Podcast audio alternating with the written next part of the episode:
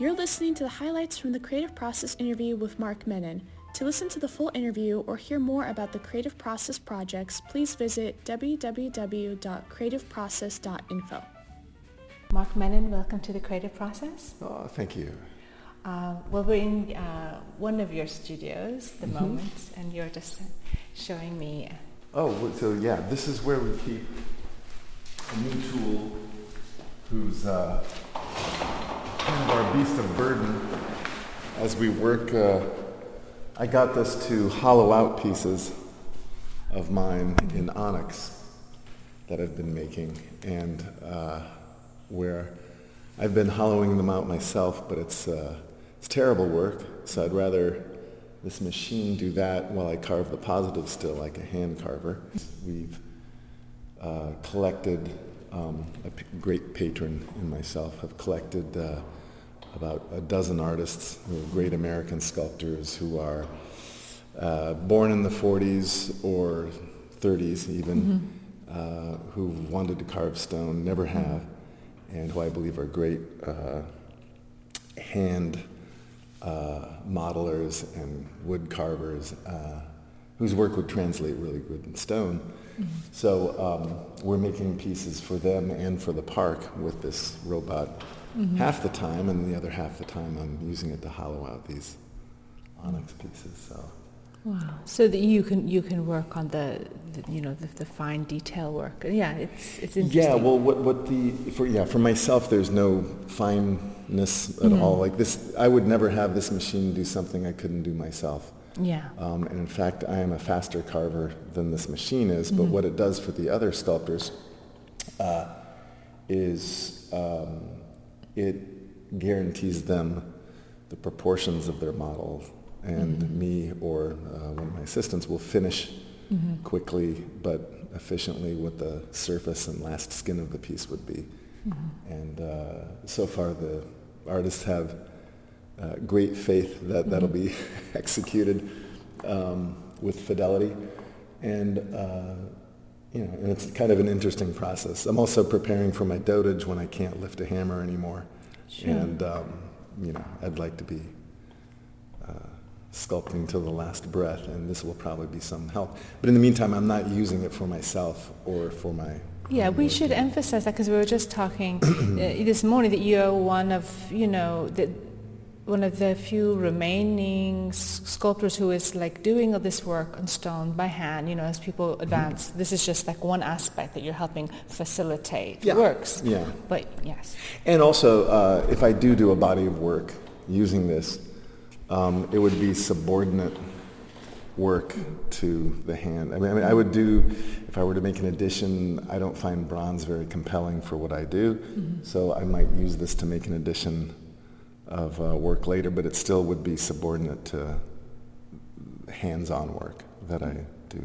Right, and mm. so uh, we should say you, you work here and uh, in, in Bethlehem, uh, mm-hmm. Connecticut, and that the, the, the sense of the material, the sense is very important to you. The sense of well, yeah. I mean, I think direct contact with the material should be important to every sculptor because I think uh, once you lose that, it becomes a secondhand process. I mean, it's one of the reasons the casting process isn't so interesting to me, um, just because the final uh, you know, product, the final piece, uh, has not been touched by the artist. I mean, there's no relationship with the mind that conceived the piece or designed, and you know, I, I think something's lost uh, when that happens. And it becomes something else. I mean,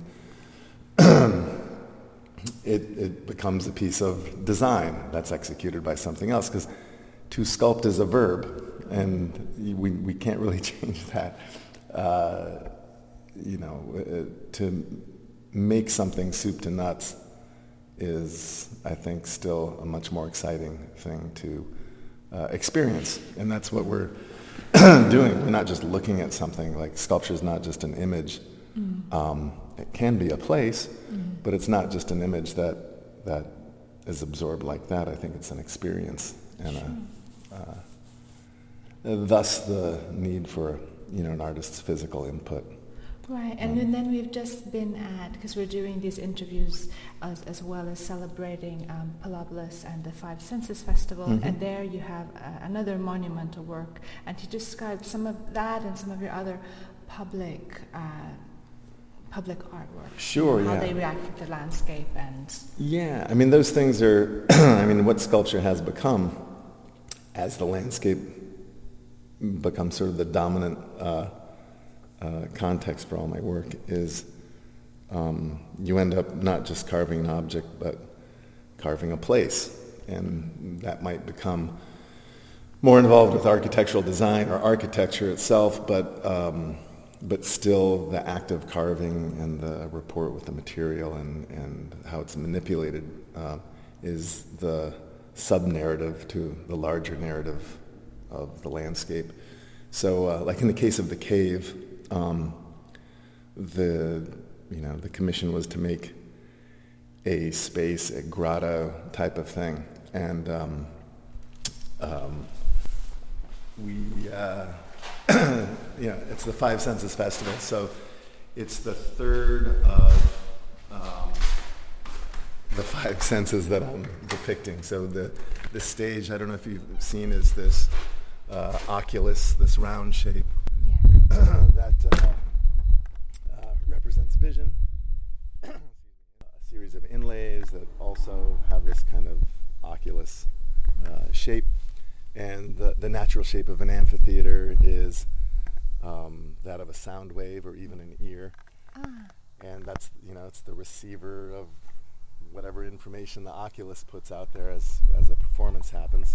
And then the cave is about uh, taste. Yeah, so these things that you're looking at, I wasn't thinking about it, the, sh- the cave, what, you know, the, what are you absorbing for the shape of the ear? What it, yeah. Yes. Well, so uh, I mean, the, the natural architecture mm-hmm. of an amphitheater mm-hmm. uh, it even looks like that Wi-Fi mm-hmm. signal. I mean, yeah. it is this sort of sound wave, um, you know, uh, form, even though it's a negative form, that's uh, uh, formed in terms of acoustics and receiving sound. So that's somehow taking care of um, expressing, um, you know, hearing the sense of hearing. Uh, and the cave is about taste. So you, you're walking into this cave. Uh, the ramp into the cave is this giant tongue. It's this pink granite. Yeah. Uh, and the inside of the cave, though it looks like a pink granite padded cell, mm-hmm. is uh, sort of like the the belly of the whale. I mean, or the mouth of some uh, grotesque, like a lot of the landscape gardens in uh, Italy, like Bomarzo or something like that. So um, you know, and, and it's, it's, kind of all these things. That's uh, uh, sort of cross pollination of metaphors.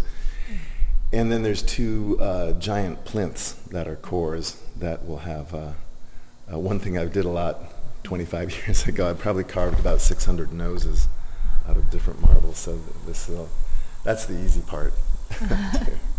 and it's just a lot of fun. I think in terms of statuary and the history of sculpture, these appendages that absorb the sensory things, noses, ears, tongues, uh, fingers. Uh, they're all the things that break off of statuary. Oh. They're all the things that are kind of laid to waste, that disappear. And it's, it's a, perhaps, uh, it's probably a sad symbol of us losing our own sensory um, uh, you know, sensitivity towards things in a digital age, in a machine age.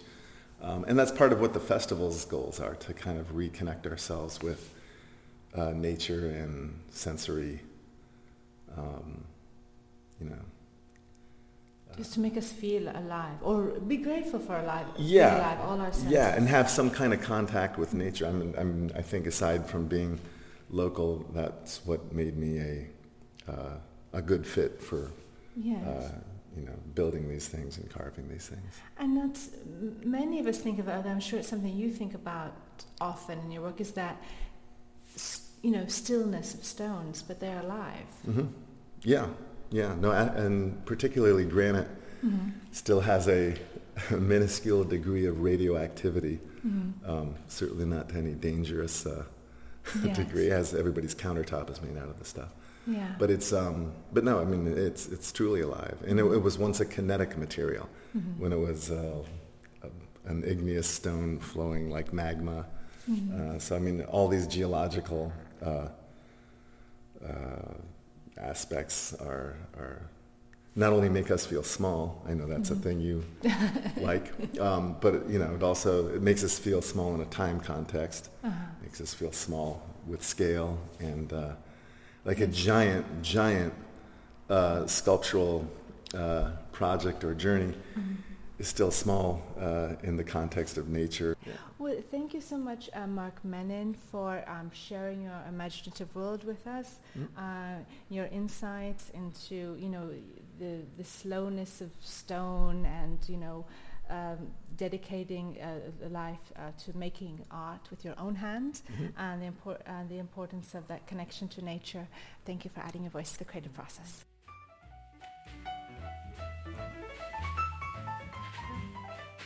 Want to get involved with expeditions or interviews? Email us at team at creativeprocess.info. Thank you for listening.